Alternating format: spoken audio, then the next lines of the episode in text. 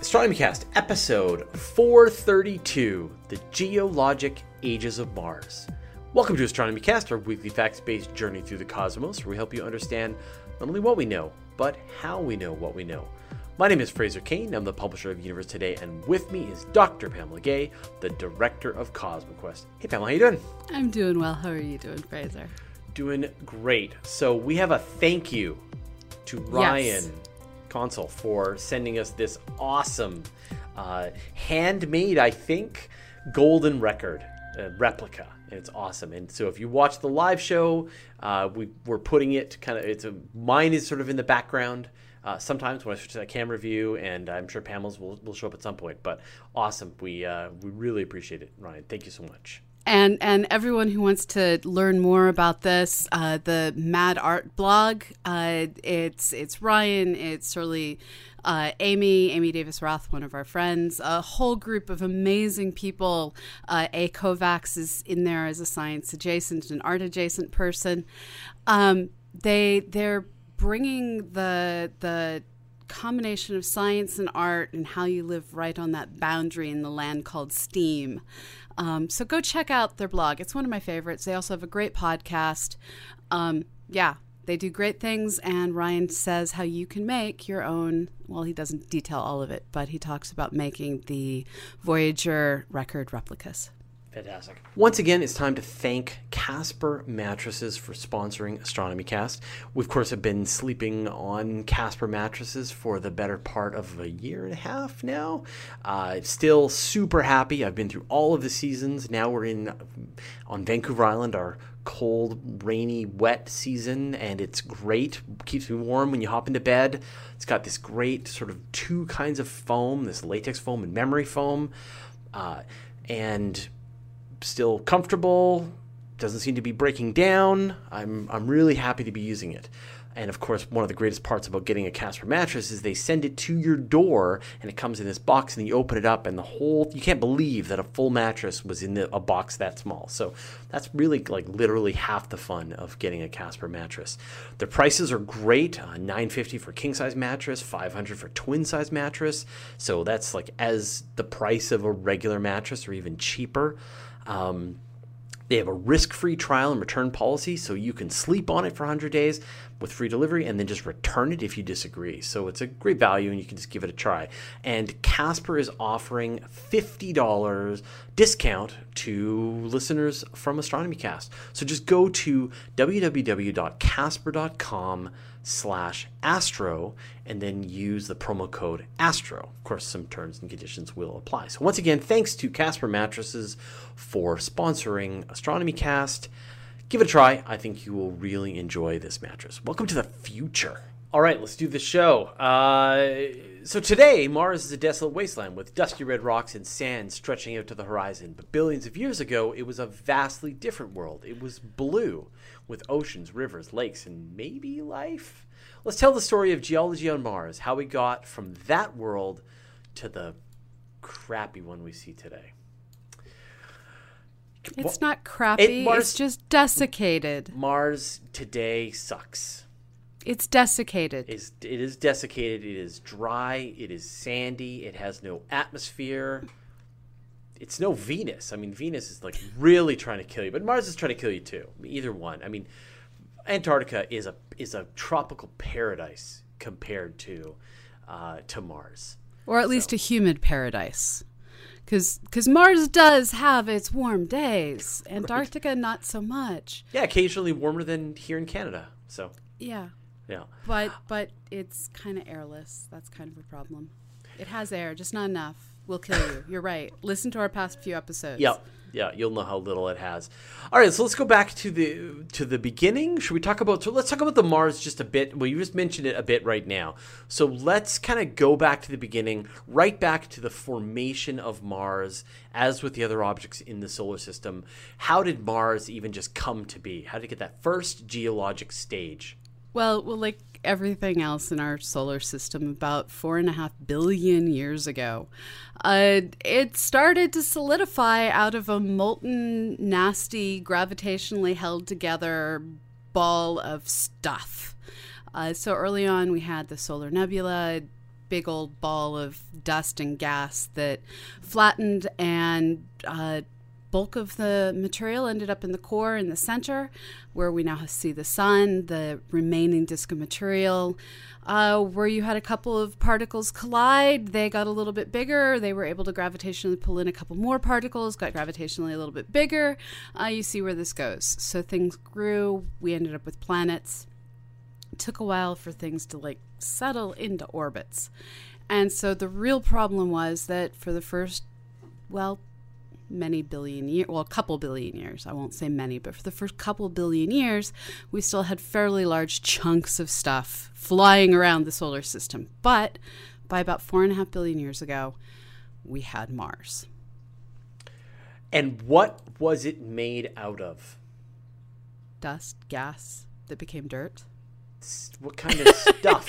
It's it's the same stuff we're made of. It's it's a hodgepodge of the periodic table. You've got carbon, you've got silica, you've got iron, which is kind of what makes it red and rusty the way it is. Um, it didn't really have an atmosphere initially. That came a little bit later, but it's it's just crustal material, a lot like what we see on Earth.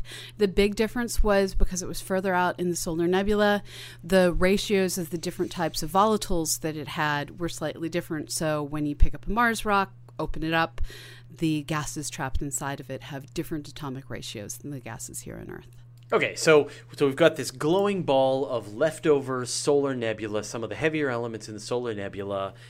It cools down on the outside, but continues to roil and boil inside. Uh, volcanism, you get a period of volcanism on on Mars like we had here on Earth. You you do, and and that actually is just now finally starting to settle out. So if we look through the different periods Of, of Mars history, we find that from about four point one to three point eight gigayears ago um, is where we were seeing the world. It had volcanism, but the things that really denote this period in time is it was when there was a really high impact rate, and you had a lot of erosion from the the massive impacts that formed that were actually so massive that they melted the surrounding rock. So during that pre-Noachian, because we name things stupid, um, pre-Noachian period, you have the formation, for instance, of the Hellas impact ba- basin where sort of kind of the floor of that basin is what we now refer to as Hellas Planitia, so the Hellas plain of, of Mars. This is one of the big basins down in the southern hemisphere of Mars. So you've got this, you know, glowing body trying to cool down, uh, still having rampant volcanism, and then it's just getting pounded by objects, as as everything is in this kind of, you know, in this early bombardment, uh, bombardment, walk it off, uh, yeah. the bombardment in the entire solar system.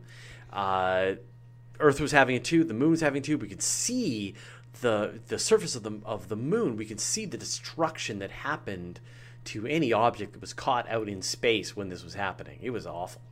And and. This early period was mostly just marked with you have a rapidly cooling world that is getting hit with large stuff. As I said, that's when the Hellas um, impact basin formed. But the pre-Noachian period quickly evolved into the Noachian period. And it was during this Noachian period from about four point one to three point seven billion years ago that we started to have the surface of Mars not just marked up with impact craters, but this is the point at which the stuff impacting Mars started leaving behind sufficient water that we start to see water channels on Mars as well. And and so here we start to see extensive erosion um, from water flowing across the surface. We see river basins, river valley networks, all of the kind of stuff that if you've ever flown over the American Southwest, you you look out and you're like, wow, it is a desert that that was shaped by water. Now Mars is that desert shaped by water in the parts of the surface that that haven't been eroded since the Noachian period. And so that that water, I mean, I guess it was a little warmer back then. Uh, it had a thicker atmosphere of some variety. Yes. And it had water just like Earth does, delivered, you know, we've done whole episodes on this, delivered somehow, uh, either by comets or, you know, in place. Asteroids. Or, yeah, comets, asteroids, comatoids, or perhaps, you know, one of the other competing theories is that just the, it was, there was water around at the time and it sort of collapsed, you know, collected into the planets as well. But, you know, it had plenty water. of water on the surface. Yes. And, and so this was also a geologically active period. So when you, you look at Mars, you see that there's, um, well, Olympus Mons kind of stands out on its own. But beside Olympus Mons is the set of three different volcanoes on a large bulgy structure. And this large bulgy structure is Tharsis Bulge. Um, nice, obvious name. Uh, and it's it's the Tharsis Montes, Tharsis Mountains, that uh, are those string of volcanoes across the bulge. And it's thought that these volcanoes were, were also, well, not the volcanoes, but the whole bulge structure itself was formed during this Noachian period. Uh, sorry, what's the timeline on the Noachian? When about was that after the formation of Mars? Yeah, so it's four point one to three point seven billion years ago. Okay. And is this sort of before or after the late heavy bombardment that the rest of the... This, this is during the late heavy bombardment. Okay. So okay. we have a world that is is essentially getting hit and hit and hit and hit. And in addition to this, its insides are still hot and angry. So its insides are coming out through the volcanoes. Um, this was one of those times when it's impossible to describe the world as anything other than alive, because you have the active volcanism, you have the active water features, you have things falling out of the sky and reshaping the surface. It's it's kind of an amazingly dynamic period. There there was rainfall, we think. Yeah. Yeah, back back when Mars had water, they could have rainfall. And and so looking at all of this, this is where we want to put the rovers when we want to go look for fossil life. We want to go the places that have been least eroded, least lavaed over, least cratered over, that allow us to get to to the fossils that may be there from the Noachian period. So, so paint a mental picture, mental picture for us a bit here. If we were standing on the surface of, of Mars at this time, what's a place on Earth that would look kind of familiar? Would it be like like the Big Island of Hawaii, like where you've just got sort of lava plains and except except there's yeah. like except there's so, Re- regular meteor meteorite strikes going on all around you? So so I think the Big Island of Hawaii is probably a fairly good, or the Aleutian Mountains, the Aleutian volcanoes, uh, maybe even slightly better up along the coast of Alaska. So you have this icy, snowy, cold with molten rock coming out of the ground.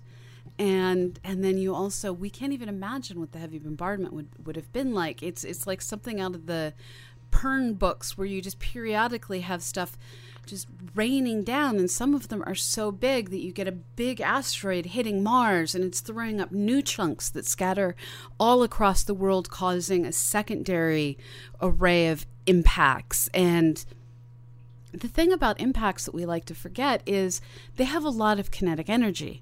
And this kinetic energy gets given off as heat frictionally as it passes through the atmosphere, as well as the impact that occurs. And as it heats up the atmosphere, one rock, we're not going to notice the atmosphere getting heat heated up. A few thousand rocks, that seriously changes your climate. Go, go read Seven Eves if you haven't. It talks about this beautifully. Uh, okay, so so what comes after that period? So so after this, we get into the much more boring Hesperian period. So the Hesperian period, Um, not not quite so much of of the rainy everything else. Um, you have lakes and seas that formed in the northern lowlands, um, so you still have some water at this point. This is where we start getting the extensive lava fields formed. So when you look out across Mars, there's all of these amazing places where you see lava that just goes out and fills in craters partially, and and it's beautiful geologic features. Um, these largely come out of the Hesperian period. So this was three point seven to three billion years ago. And this is also when Olympus Mons formed. So you have Tharsis forming first, and then Olympus Mons comes a little bit later off to the side. It, this to me has always reminded me of how the Hawaiian Islands are all different ages, but when you're just looking at a map, you don't notice that immediately. Well, in this case, Thar- the Tharsis Bulge and its volcanoes are older uh, in formation than Olympus Mons, which came a little bit later. Um, this is also when we had catastrophic releases of water that formed uh, various channels uh, th- cutting through the plains. Um, and and so... This is kind of that period after the tumult where you have various oceans breaking free and just sort of flooding across. Um, you have the lava flowing across. So this to me is less of a impact everything from the sky and rain on it period to more of a you're standing there and all of a sudden all the fluid, whether it be liquid rock or liquid water, decides I'm going somewhere else. So this is the period on Mars where things are flowing around and reshaping the surface of Mars through their flows. So, and this is sort of the big clue that the clues that NASA was really searching for was this idea that, you know, that Curiosity really turned up is that water was acting on the surface of Mars for vast periods of time, long enough potentially for life to have evolved. And so this was this time where where you had this, when it, everything wasn't on fire um, because or you know or felt like it was on fire because of these these meteorite strikes, the times that it, in between or you know after when it finally had cooled back down and water could form and act on the surface of Mars, these are the times that you got. Right. So so one quick and dirty way to think of this, and, and this is where I feel the need to remind everyone, I, I'm a stars and galaxies kind of girl who's totally fascinated and ha- with, with planets and has the privilege of of attending professional planetary science conferences. And and so the way me and my can describe stars in better detail brain thinks of these periods at a certain level is the Noachian period is when you have death from the skies. You have the the heavy bombardment going on, you have rain, you have the the ground beneath you rising up. This this is the vertical death, you might say. Whereas during the Hesperian period, you have flowy death, so horizontal death, where you have... I love this. You have lava flowing across the surface. You have oceans flooding across the surface. And so this this is another massive reshaping of the world. But in this case, the reshaping is the liquids flowing across, molten rock, water, changing the surface horizontally. That's crazy. Uh, and a lot of the sort of, you know, like this whole thing with the Tharsis Bulge, right? As these this bulge formed and these volcanoes formed, you've got like an like a change in the balance of, of the rotation of Mars. It's thought that in times that it actually sort of rolled over on its side, changed the orientation of its oceans. There was a lot of very vast changes that were happening to the surface of Mars during this period.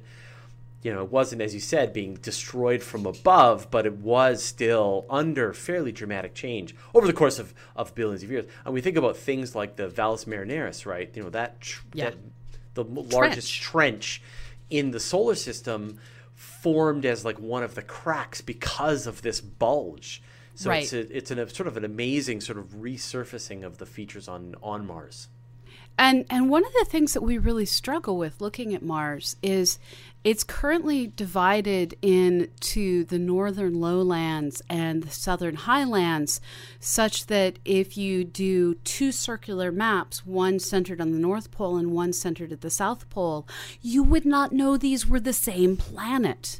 They are vastly geologically different, where the the southern lowlands are basically these long plains. Uh, it's I'm going to mispronounce the Latin. I'm sorry. Everyone who's been a long-time la- listener knows I read more than I speak, and this gets me into trouble.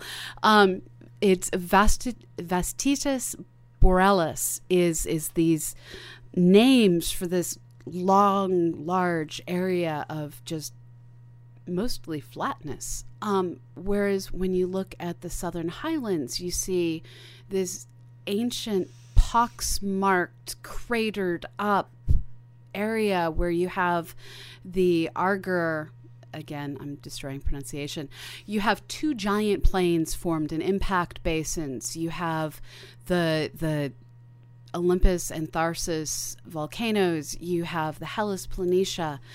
It's it's this area that is just beat to expletive. And one of the ideas is that this um, vast northern lowlands is the remnants of a massive crater. So that's one giant crater. And the planet actually shifted its rotational axis a lot like Vesta must have when it had a similarly catastrophic impact. But we don't know if this is what it was for sure. Um, it looks like it was a vast ocean at some point, but we don't know for sure. And a lot of our don't know for sure comes from not having put enough robots on Mars yet. Right. Yeah. And more rovers, more sure. And and the way we get at the ages of these things, to be entirely honest, is we look at each of these regions and we count craters. This is why we need all of you One, to go two. to Mars Mappers and yep. count craters. And and we look for lava that overlays different areas. So basically, if you have large basin formed by impact that has lava overcutting part of it, that lava is superimposed on the crater, so you know the lava came later. And then if the lava has craters on top of it, you know those craters came after the lava came. So we look for what overlays what in the overlapping regions, and we count craters, and where there are the most craters, it's the oldest surface. Where there are the fewest craters, that's the youngest, most recently eroded surface. And looking at everything, it's this is where we start to get the ages, and then to get more than just a relative age of knowing, well, this lava is younger than this crater that it goes over.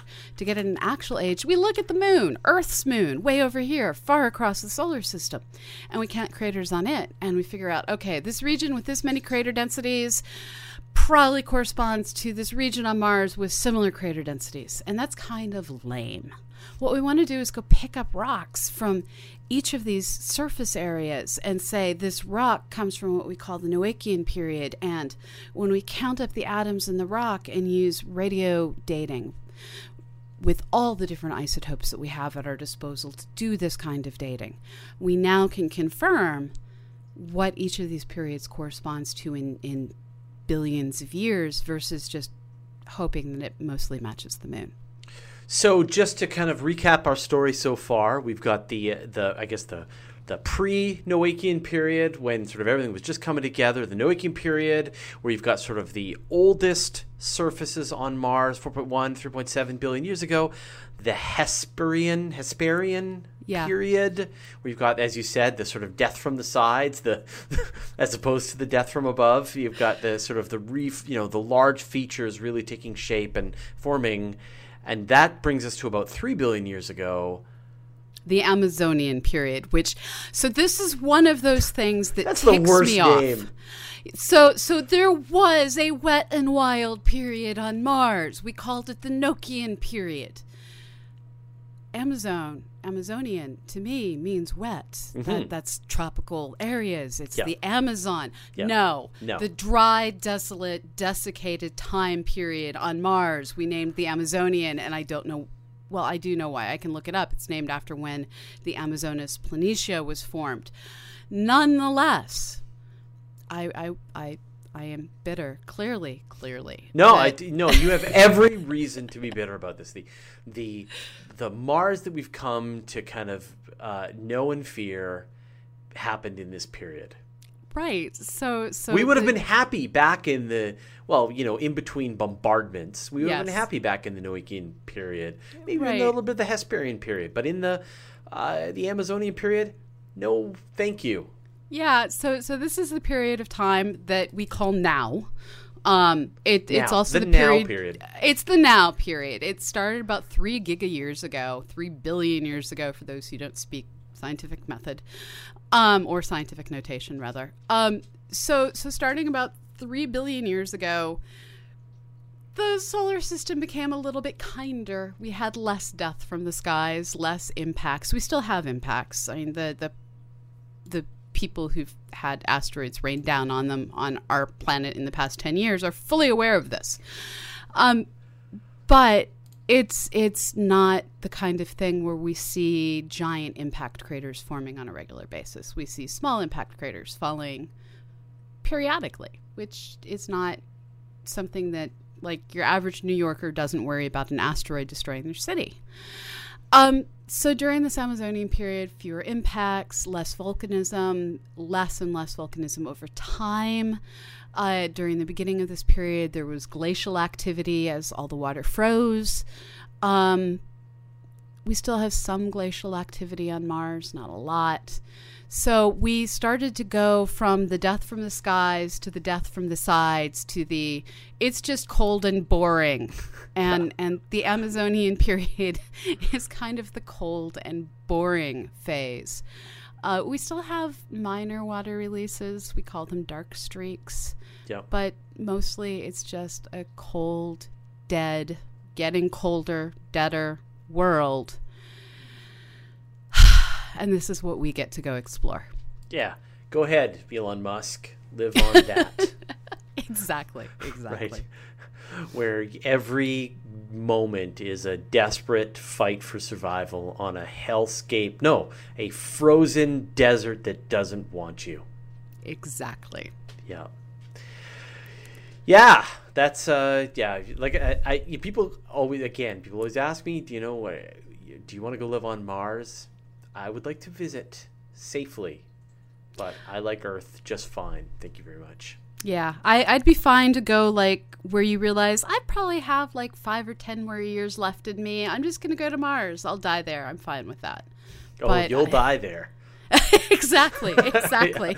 Yeah, yeah.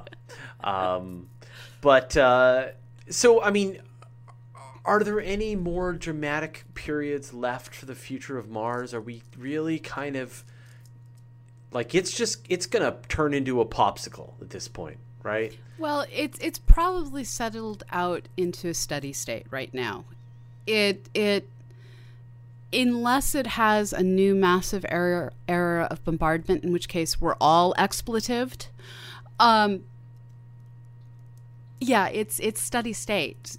It it's not like it currently has a greenhouse effect or anything to drive a greenhouse effect.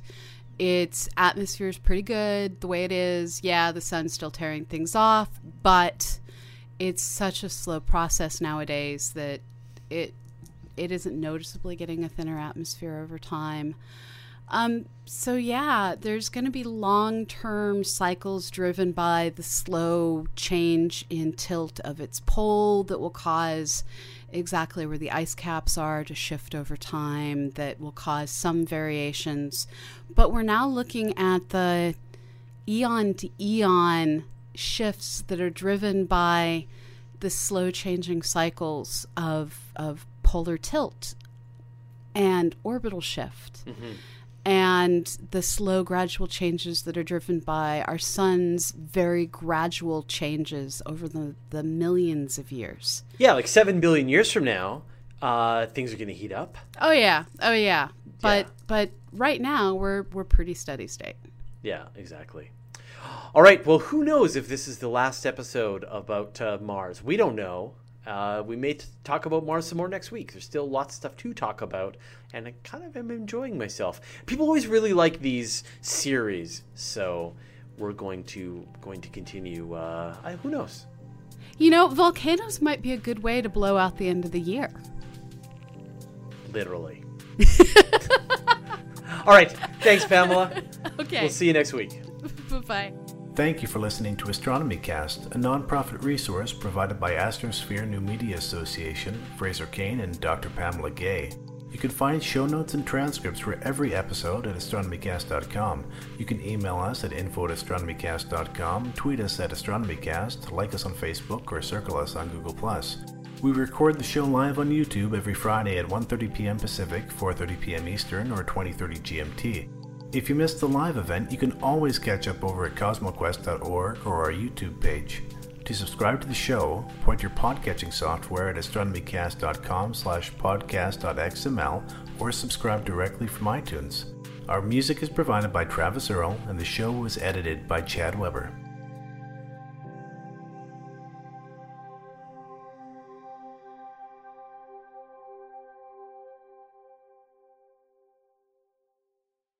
When facing a family law matter, it can feel like an overwhelming and never-ending court process. It's vital to know that things will look better on the other side if you hire legal counsel with the skill and compassion to help. At Stange Law Firm, we represent clients in difficult family law matters every day. Visit family law representation dot com to schedule your consultation. That's family law representation dot com. Stange Law Firm, here to help you rebuild your life. Stange Law Firm has an office in Wichita. Kirk Stange, one twenty South Central Avenue Suite four fifty, Clayton, Missouri.